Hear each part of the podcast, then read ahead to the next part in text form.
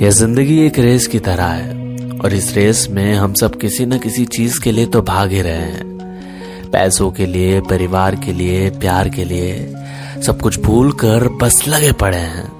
भागे जा रहे हैं उन चीज़ों के पीछे, जो शायद हम लोग खुद तो कभी करना ही नहीं चाहते थे।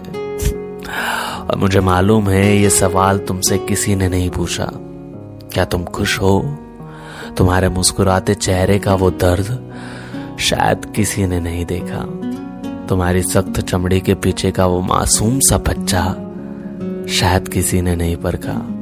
ये सोचकर दुख होता है कि हम अपनों के लिए अपने आप को किस हद तक बदल लेते हैं। कोई और तो तुमसे शायद ही कभी पूछे, पर एक बार रुक कर कम से कम तुम तो खुद से पूछ लो, क्या तुम खुश हो?